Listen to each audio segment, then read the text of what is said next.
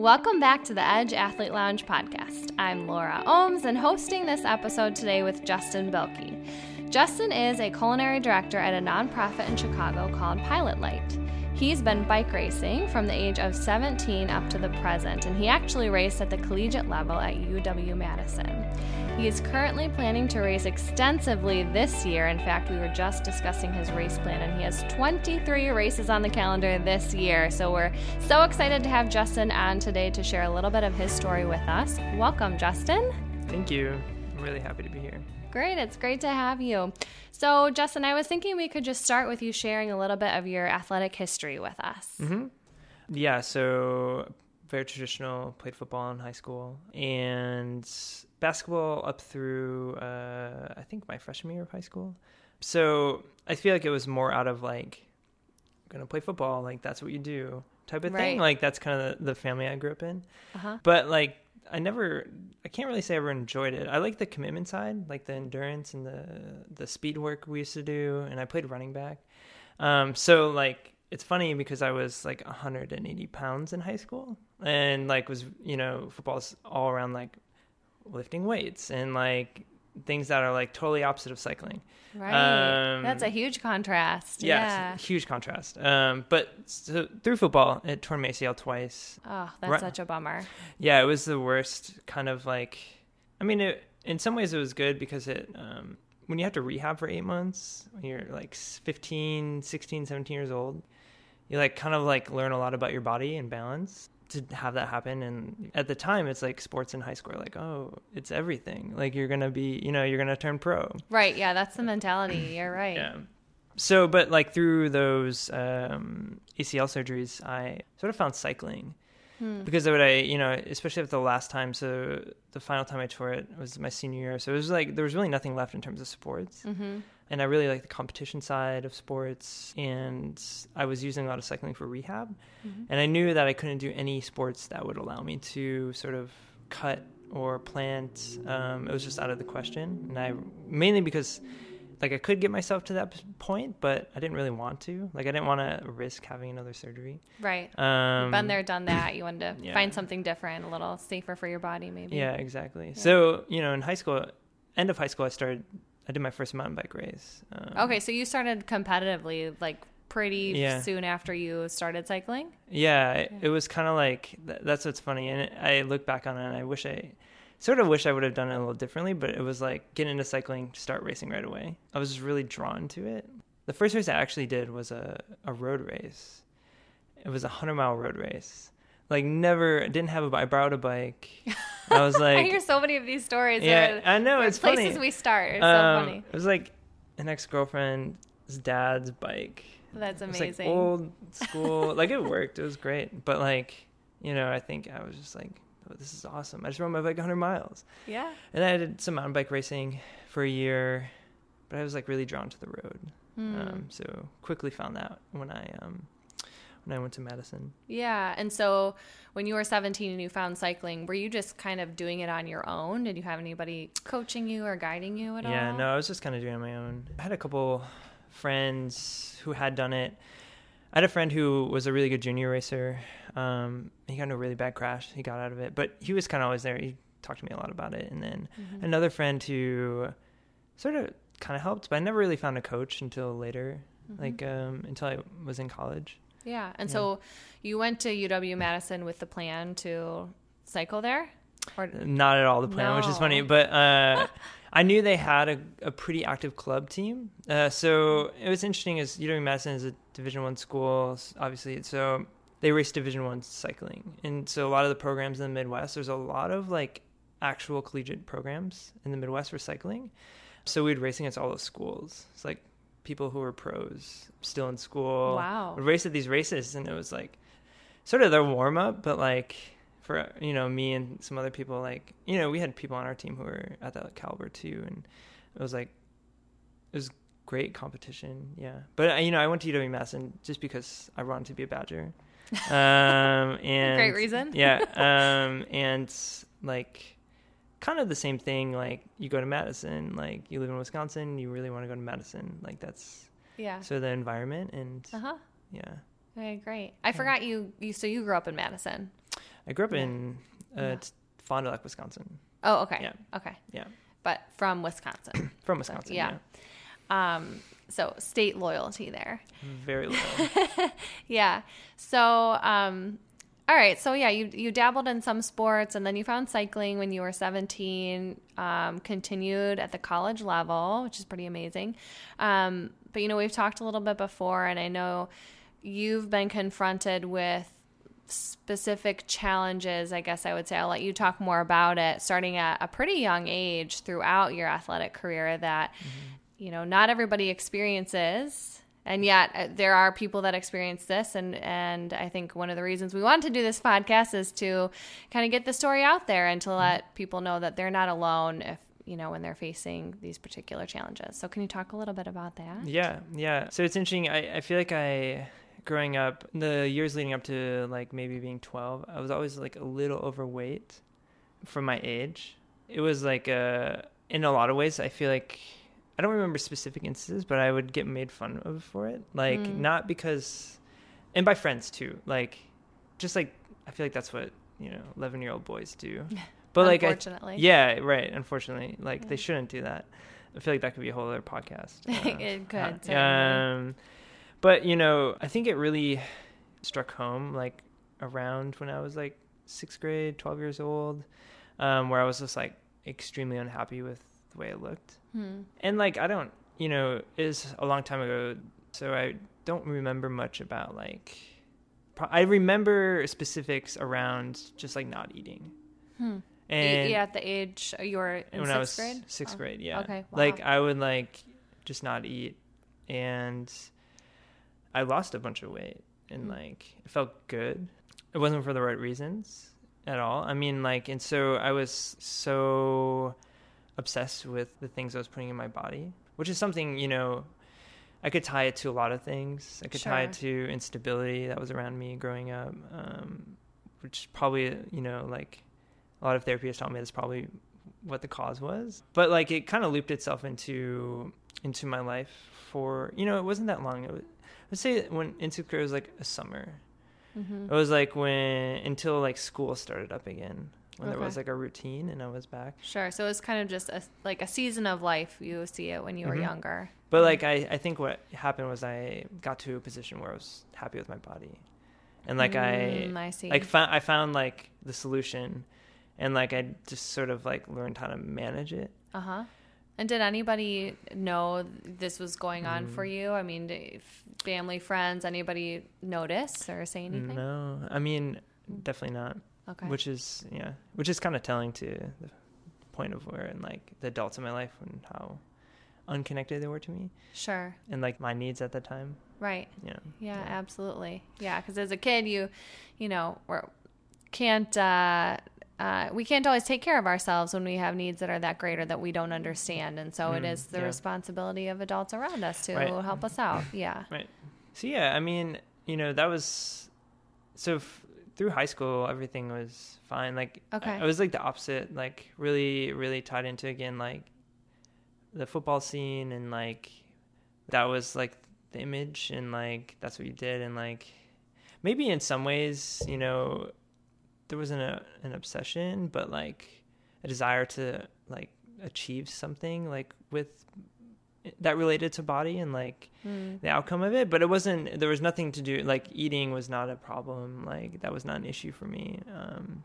But you would you say you were so focused on your body and what it looked like, or not necessarily in high school? not really. I No? mean not that i remember. That's the thing. I don't you know it's interesting. Those like four years i don't remember a great deal of. I don't know why. Yeah, that is interesting. yeah. I've, i just recently talked to my wife about this and like yeah i don't like remember much from high school Uh huh. yeah, that's Um, like telling some. That seems informative. I don't know what it's informing us of. Well, yeah, I mean, I Yeah. think it's again like ties into an instability that existed around me. Like I didn't, I don't want to remember it. but yeah, exactly. Um, Like I sort of like re- it repressed bit. it a little bit. Yeah, I can Um, understand that.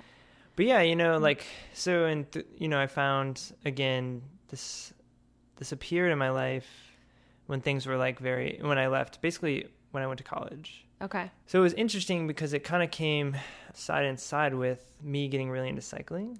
Hmm. So I'm, you know, and this is something I I still am yet to like decide and figure out. But if the the two are they like were related, definitely. Like I think cycling and the culture around me fueled this um an eating disorder within me. Mm-hmm. Like that existed from the past, and um, it was a way to like control, Uh huh. find control in my life. But also like it tied into like being really depressed um, at the time, like in my early twenties. I became so obsessed, and it's really bad when you're doing an endurance sport, to like when you're not eating enough calories, right? Like, so I just you know I specifically remember, and this I do remember a lot of, and you know, being having like gone from high school where I was like 175 pounds, 180 pounds playing football to like getting into cycling and like having natural weight loss from that because like you're not lifting anymore you're Sure. Yeah. Totally different sport, different training workouts. right. Yeah. and like re like moving to a far more liberal city and like finding all these like new food trends and like being re- I just remember being really confused about like what I was supposed to eat Hmm. how I was supposed to eat like how much I was supposed to eat and I became Mhm. like pretty obsessed with it Mm-hmm. um and this is you remember this pretty clearly, like freshman year of yeah like second half of freshman year okay. Yeah, which is when I was getting really into racing. Hmm. So I became so obsessed with like working out, like training and eating like nothing. Wow. Just to put this out there too, um, Justin has done like a ton of work around all of this, and so you know that's why he's comfortable sharing today. And of course, there's always work moving forward, but um, Mm-hmm. yeah, he's he's really dug in the last how how many years? like four years. Four years, yeah, and and done a lot of yeah hard work to Yeah, and support himself. you know, and like it's everyone has their own story. Like I can't speak, and then it's very unique. I mean, Mm. can't speak to everyone, and I mean, obviously there's varying degrees of this, but yeah, I mean, this is you know relevant to me, and I think everyone has a story to tell. So I mean, to kind of go back into it maybe Yeah. a little bit, it's like, um, so that was kind of sort of the end of my freshman year of college. So that was 2000, um, 2009. And can I ask you at that time? I mean, when I think of somebody on a collegiate level sport team, like I because I wasn't, I did some intramurals, but I think of like the team going out together and, and doing meals together. And was that part of your team experience? and it- did anybody notice you weren't eating? Yeah, it's interesting. You know, I think I. So you know, UW Madison was a club team, so there was like varying degrees of like levels of competition, and like you could be a part of. Mm-hmm. That's like all of collegiate like cycling, which is, I think is really cool. It's not like one. There's not like you're you're a college football player. Uh huh. Uh, Gotcha, Like yeah. collegiate cyclists, like not everyone starts the same. So, but that said, like there were a group of us who were close, and I think the the following year, my sophomore year, um, I would do things I think really well to cover it up. So I feel like people wouldn't notice. Like I would like pack my own food or like Mm. just not really like draw attention to the food I was eating. I mean, I think looking back, if you know, I sort of like had looked back on some old Facebook photos and I was like, wow, like I was 130 pounds. Wow. It was like, like it was, uh, it was pretty startling That's pretty- to like pretty look back on it. Low, absolutely. And when you look back on that, um, was that quite a contrast to your other teammates? Oh yeah, Yeah. yeah, definitely, yeah. What about your? What about coach or coaches? So interesting about that. Like I found the one coach that I found later. I I want to say it was mid my sophomore year. Okay. was sort of like a, a huge transition for me. Like this was post. That was like my way of saying, okay, I need to get my life together. Like I need to figure this out. Mm-hmm. So I I found the second coach I found was that person. I mean, I didn't tell him about it, but he knew. Like, I feel like he knew. When you say you found a coach, were you find so a coach not at the college, somebody? yeah, so we didn't have we didn't have a specific coaches. We Oh. we call, we outsourced like uh the coach I had. He was a a pro cyclist. He raced for Marian University in Indiana. Okay. Um, and then um, he was sort of like doing some coaching on the side. So how did you find him? Uh, his girlfriend at the time was racing for UW Madison. Okay. Um, So you had some sort of connection. It was like, yeah, right, yeah. Uh, but when I first met with him, he like, I just remember him being like, "You're so small." Hmm. Like, I mean, I mean, I feel like he's seen it before. I mean, I think it's not, it's not uncommon to see endurance athletes who are super tiny and like, right. like to the point. I shouldn't say super tiny, but like to the point where it's like, like you see bones, like it's Yeah. unhealthy. Like, Do you feel like, looking back, he said it to you in that sense? Like he noticed, right? Yeah. this is unhealthy, and But- this is direct about it. Yeah, and you know, like sort of like offered this insight of like we gotta gain some, you have to gain some weight, and like Uh-huh. just like encourage that, and it made it like totally acceptable.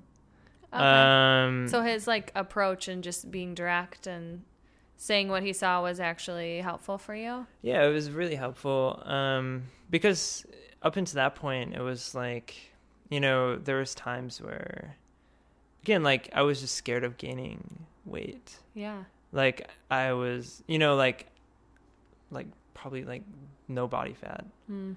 like and i would like just not eat and then have these like insane just like binges of like because my body was so deprived of like sugars and like the things i needed Right. especially after riding your bike for like three hours Yeah. Like i would eat food it's not like i wouldn't eat anything but it would be like very minimal, as Very minimal, as you could be. yeah. So did you have other physical side effects? I mean, such as like fatigue or like how were you able to do a three Yeah. hour bike ride and fatigue was huge. Yeah Mhm. my performance was like not not very good. I would like you know manage at that point i was like racing in the mid-level category. And so i would like be able to manage a race but like i just wouldn't recover. And i would be so tired would just be so tired and i mean part of it was like being really depressed and like not knowing how to manage that and so like in you know, eventually it was like you would get these like things I do remember. The most vivid things I remember about it is like having to feel like I had to eat like a ton of food, right? Mhm. So like because I was just felt tired and I needed like energy, and like I remember like this one time like eating a bunch of uh, shakes, and they were Uh-huh. like I had I was like it was so random. Like I was like just going to a friend's house and I was like I really need some sugar. Uh, and so I like, stopped and I ordered one and I ordered another and I ordered another and I Mhm. ate them all and I was like I felt awful. yeah, I bet. And like I was like, this is crazy. Like, you know, but it you know, it wasn't it didn't change anything. yeah. When you say you thought this is crazy, like were you conscious of that at the time? Like aware like this is off? Or were you do you feel you were so much in the mode of just I think I was just in the mode. Like yeah. it was control. Like it was Yeah, complete sure. control over like Mm, my body and my life and like mhm. you know, and like you would step outside those boundaries and like that's what felt crazy. Mhm. Like why would I do you know, like, you know, I don't blame myself for it.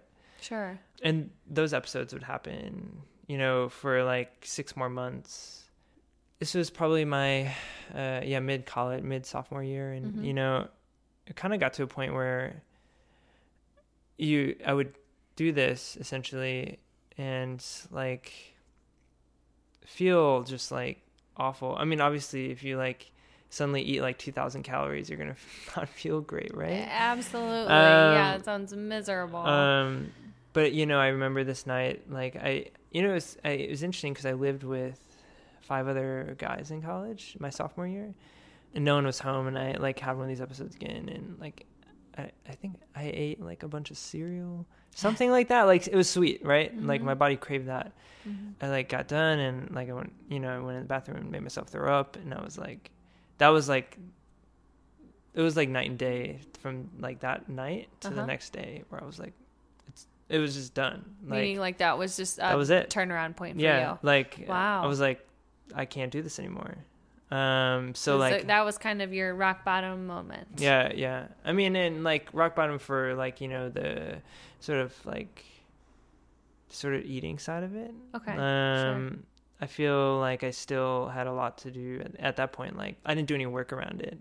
I just said, oh, got to move on from this. Okay, There's interesting. So no work done around it. Okay, so no therapy, no support, but Mm-mm. just you deciding, hey, I'm not going to be doing this anymore. Meaning like the Right, binging. Are you so did you start eating a little more healthfully at that time? Yeah, I mean, I think I I think I found like you know, in in some regards I think there was a period where I was like still in this sort of disorder eating phase where I was I just found something that felt more healthy. Okay. Um but I was eating I mean, at least I, I think I was eating enough like calories for what I was doing. Okay. So yeah, you upped your calories. But I was like just you know, and so I gained like, you know, I at that time I had found a coach um and like within a month I gained like 20 pounds. Wow, that's a huge jump. It was really crazy. Um so like, you know, gaining a bunch of weight um but like I feel like it was easy to do that cuz I was so deprived of Right. like everything. Right. So was so your body and mind was okay with that at that point, that gaining 20 pounds? Do you remember feeling like okay about that or Yeah, I think I felt good about it cuz I was seeing like results from cycling. Okay, so your performance connecting it, increasing. yeah. Yeah.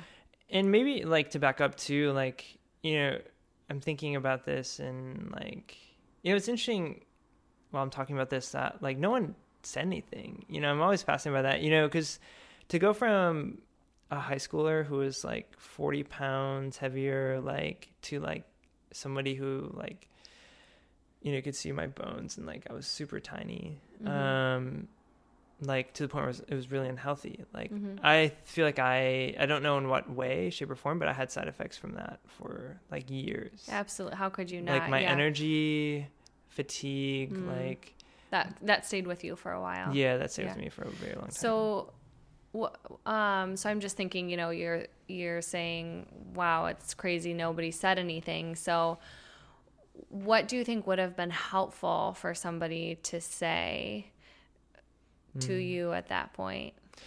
yeah i mean i think it would have like it's an, obviously an uncomfortable thing to bring up right Sure, If which you is probably someone- why people don't. I Right. think so. This will be. I mean, I remember, you know, and this kind of is a test to like, um, this that support system. But like, family members saying like, "Oh, you're so skinny. You're so like, like judging. You know, like judging. Okay, yeah. So saying Um, it in sort of a negative Yeah, way. Yeah. Very negative. So I mean, like to have heard it from like a perspective of like I'm worried about you. Sure. You know, like Mhm. that perspective, I think would have been like, uh, like you might have been able to hear that. Yeah, I mean, maybe. Maybe, Who knows? yeah. I mean, maybe in, in the moment, probably not, right? Mhm. Because it was so like nothing's wrong. Like this is right. I'm in control of this. Right. Uh, this is 'Cause you mine. were in your own space. Right. But it still would have been nice for somebody to Yeah. have reached out to notice and ex- at least express concern. And and you're right. Everybody's story is different in terms of when they're open and willing to acknowledge something and make the Mhm. choices themselves to change. But at least could have maybe provided an opening. Yeah, I mean, and you know, if anything, it just you know to to like not have had repercussions from it for a long time, like and to still like and to get help early on, like to have a bit more support around like just like this like how do I eat foods, Like, right. So you're just saying, like, in retrospect, Yeah, man, that would have been nice to have people Mhm. that were yeah, looking out for you and acknowledging what was going on. right. Yeah. So let's fast forward to how you finished up your college career then. Okay, yeah. So um, I kept racing, and you know my results got better. Uh, kept going up in categories. Um, I was still like you know like I feel like a, a lot of twenty year olds like kind of lost still. So this this is where things get I think really interesting. Is um, I started really thinking about like a career in food, like and what that meant. Huh, Um, interesting.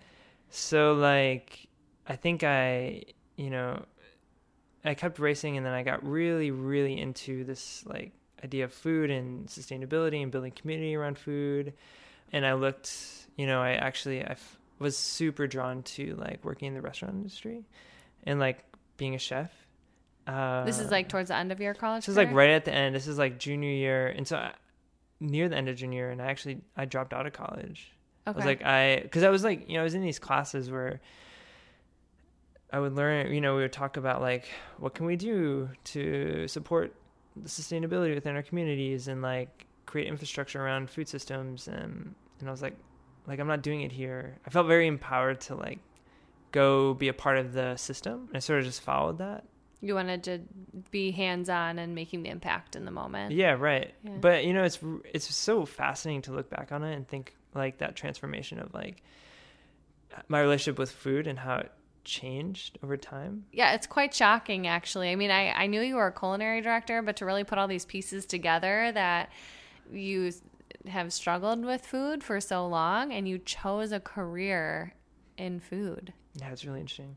I mean, um, and it, it was a pretty healthy one too in terms of like yeah i mean like know, it's interesting uh, to think about like restaurant life and like how busy you are and like in restaurants like you were so busy like you wouldn't eat like that was a thing you know like you And kinda- is that what you did for a while? You were in the restaurant. Yeah, yeah. So it was like- okay. you know like if you really in some of this i'm unraveling as we talk about it where it's like whoa yeah you know like if you want to like say what was wrong with that like that's really messy you know like that is completely wrong to like work 16 hours and eat like one meal Yeah. So so in a sense, um, though you were, you know, confronting this object that you struggled with, it was still present as a challenge in your life. yeah Right, and i mean i okay. used but like you know at the time in like early 20s like restaurants were an easy such an easy place to like hide because you'd work so Mm. much and like you were just like, on this mission to like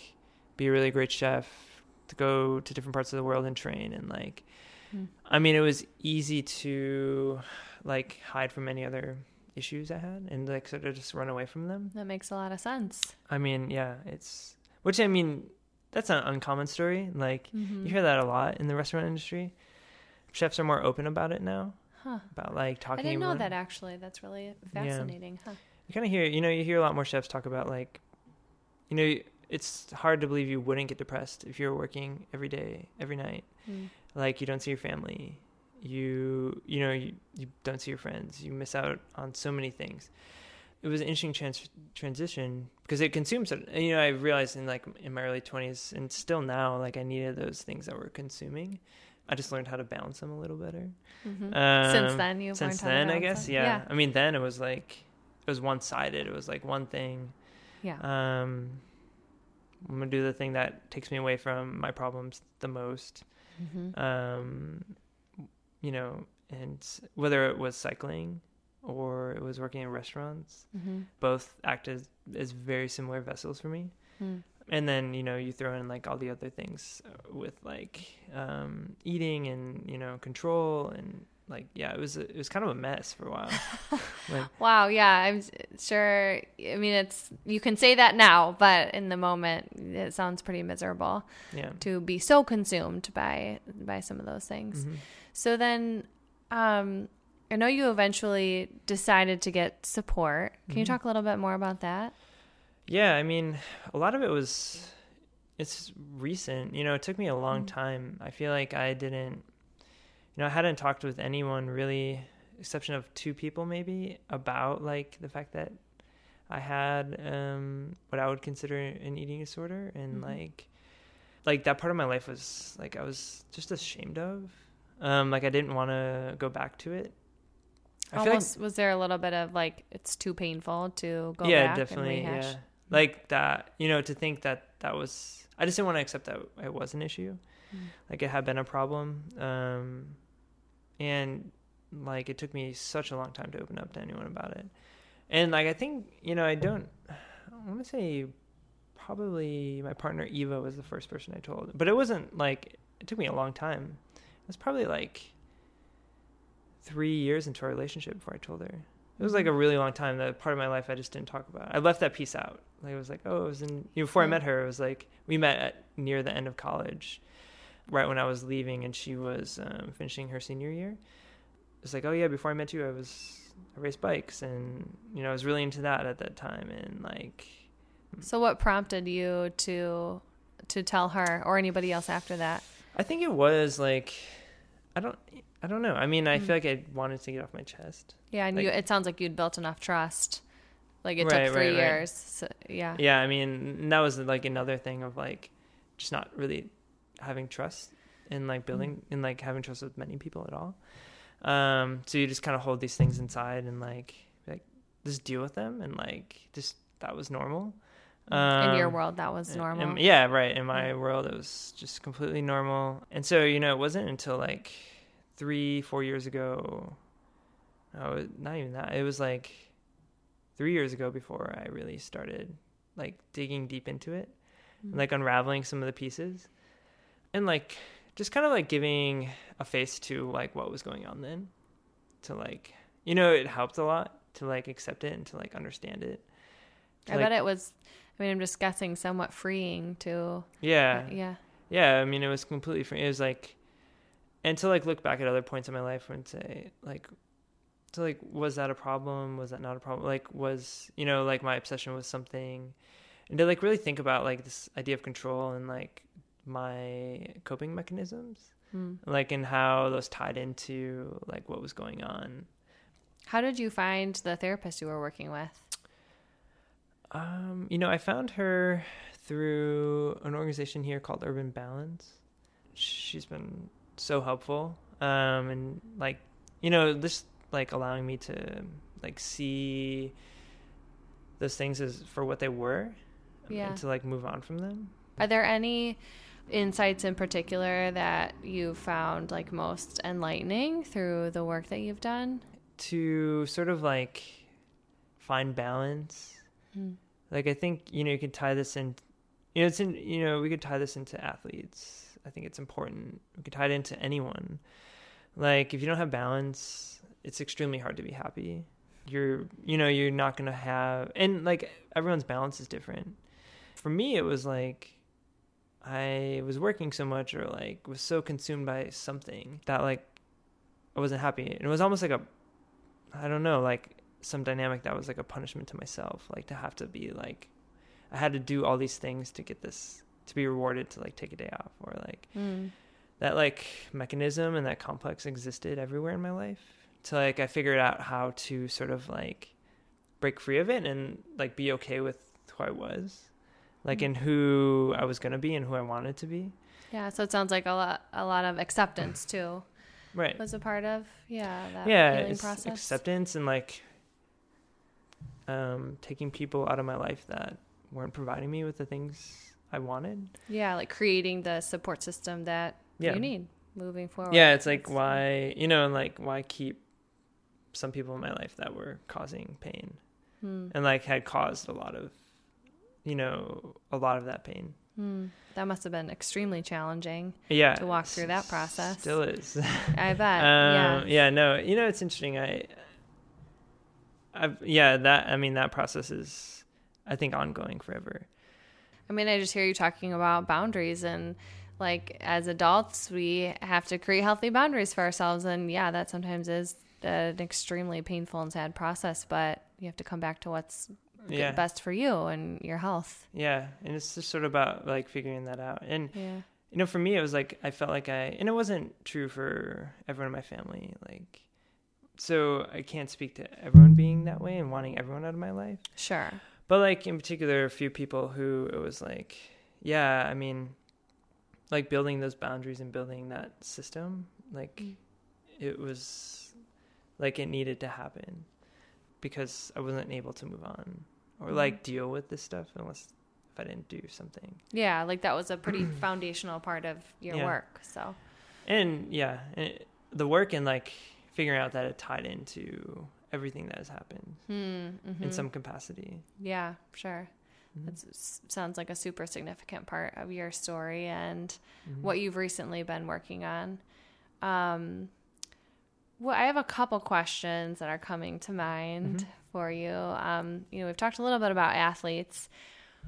What, and we know that there are athletes that struggle with, you know, dysfunctional eating, or maybe they would call it eating disorder, maybe not. But two questions. I'll give them both to you right Mhm. now, and you can think about how you want to respond. But one is just how what you would say to support an athlete that is, you know, currently struggling um, with some of the issues that you've described.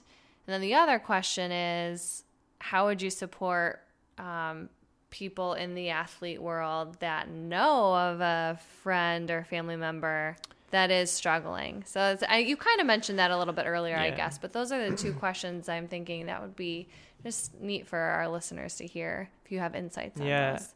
Um, I mean, I think it's it's important, like as an individual, to like figure out for yourself if it is a problem. Yeah. If you're able to do that, I mean, I think that's huge. Even if there's like a a little bit of you that's like this, like isn't normal. Like it doesn't feel like you know, and it doesn't feel like I should feel this way or I should be this um, consumed by the things I'm putting in my body. Mhm. Um, and you know, if that is something like, I think it's important to tell someone you trust. Like, it's really important. To, it doesn't have to be someone who. It can be a friend. It can be anyone. I think that that, that step is huge. Mhm. And like, if you if you feel like you know someone who's in that position, I think it's important to like create a safe space to like allow that person to to open up. And I mean, like, I you know, this obviously comes with variations of like how severe a problem like this could be. Ex- you're right. Um, There's a huge spectrum. Yeah. So like if obviously if it's like okay, this is really bad and it's severe and this person's really unhealthy, then I mean I feel like you have to go straight to like medical help. Sure. Yeah, it's a, I'm Um, glad you mentioned that because right that those situations are true and real, and it's important to know that. Yeah. Yeah, like and just speaking from my experience, like it's easy to cover it up. Hmm. Like it's super easy. And that person living with that with that um, disorder, like they're not going to necessarily be that accepting of the fact that they have it. Mm-hmm. It's normal to them. Like Right. they see themselves and like like you know at least I shouldn't say they like I you know speaking from my experience like saw myself as like needing to be that way Right. um and needing to fit that certain that image. Yeah. So so if you're a person on the outside looking in, a try to create a safe space for that person if possible. You know if they're um, willing. Um, but then B, you're just saying if, if it's a clearly a dangerous situation, seek expert advice or Mhm. medical Yeah, assistance for sure. definitely. Yeah, yeah. And then um, and for anybody out there who who is you know confronting these challenges, it sounds like your your number one support is just share with somebody you trust. Find somebody Yeah. to open up to. Yeah, and you know, really important. Yeah, that's what that's how you started on your road to Mhm. recovery. Yep. Yeah, that's great. Well, is there anything else that uh, we haven't covered today that you wanted to make sure that you shared? You know, for me it's like it, it's great to talk about this. Hmm. Um I I think more so for other people to like hopefully hear it and to like, you know, sit sit on it and just to like allow themselves if they are struggling with something like this that like a lot of people struggle with it and you know I think it's interesting to speak from a perspective of like uh like to be a man and like talk about this. Right. yes, Um, we haven't. We didn't say that right out, so but someone as identifies as like a I guess identifies as a man like sure. um like it's not a common thing that men talk about i think it's you know you need to like if it's a problem and Yeah. like if you feel like think it's an important thing we need to discuss like in you know because a lot of men do struggle with this Right. yeah Yeah. So you're saying shine a light on it, it which is what you're doing today on the podcast. So Right. we're super appreciative of that, you know, just as an athlete community. And I know others out there listening are as well. Um, so, but great point. It does seem like there, um, there maybe tends to be more talk um, about the eating disorders in the female world when it is absolutely a, a critical issue for males as well. Gosh, I think we covered a lot, and um, I think we're going to wrap up here. Sometimes I like to finish with an athlete sharing a favorite mantra they have while they're maybe training or racing. Justin's giving me a face like, okay, I didn't think about this ahead of time. Um, Um, but it, maybe is there anything that's just like, you know, really supports you on those hard training days or when you're out there racing? Something that comes to mind. yeah um it's interesting i i feel like um i often think a lot about maybe this is cliche but i think i try and like think about not being too serious like, i think it's super important not to be too serious Hmm. especially you know i feel like athletes where this is reaching like there's a good chance you won't go pro that's okay Like just have fun. It's really about having fun and like finding the joy in the process. Yeah. Um, because like you know, I talk with a lot of people who are like, I really want to get into bike racing or like do you know any sort of endurance event, and like, on one hand, it's like that's awesome, that's so great, like you should do that, but like you got to enjoy the whole thing Hmm. because like a lot of the training is sometimes not that fun, right? You know, it's like it's can be really beautiful and take you a lot of places, um, but it's it's challenging. So like just kind of like finding the joy in the process. I Yeah. is really important. I love that finding the joy in the process. And you, um, to circle back to the beginning, um, I mentioned you have 23 races on your calendar this yeah. year, um, which is amazing uh, and shows a great intention. Um, but that's something that, um, wow, to have that many races on the calendar, I would have to imagine that you you have to be finding joy in the process to Yeah. keep to keep Yeah. on keeping on through that. I, it's great. I mean, it's I found a lot of joy recently in the process, and I also found a really in the last year and a half, two years, I found a, a really great like cycling culture here mm. and community that like I'm super excited to be a part of, and so I feel like I'm just inspired to like do like really well this year, and to like just be out there and like engage with the community and just ride bikes. Thanks to Justin for being with us today and sharing part of his journey with us. What a hope filled story. The shifts that have taken place in his life are incredible, and the trajectory of his career and athletic ambitions are inspiring. I know it's our joint desire that his story is one of hope and encouragement for anyone in the athlete world confronting dysfunctional eating patterns, eating disorders, and challenges associated with body image. We want you to know that you're not alone and can get support just as he chose to do when he was ready. So take care of yourselves out there and strive to find that balance that Justin referred to, whatever that means for you. And of course, joy in the process along the way. And if you'd like to keep up with everything happening at Edge, please follow Edge Athlete Lounge on Instagram, Facebook, and Twitter. And we'll be back next month with a new episode.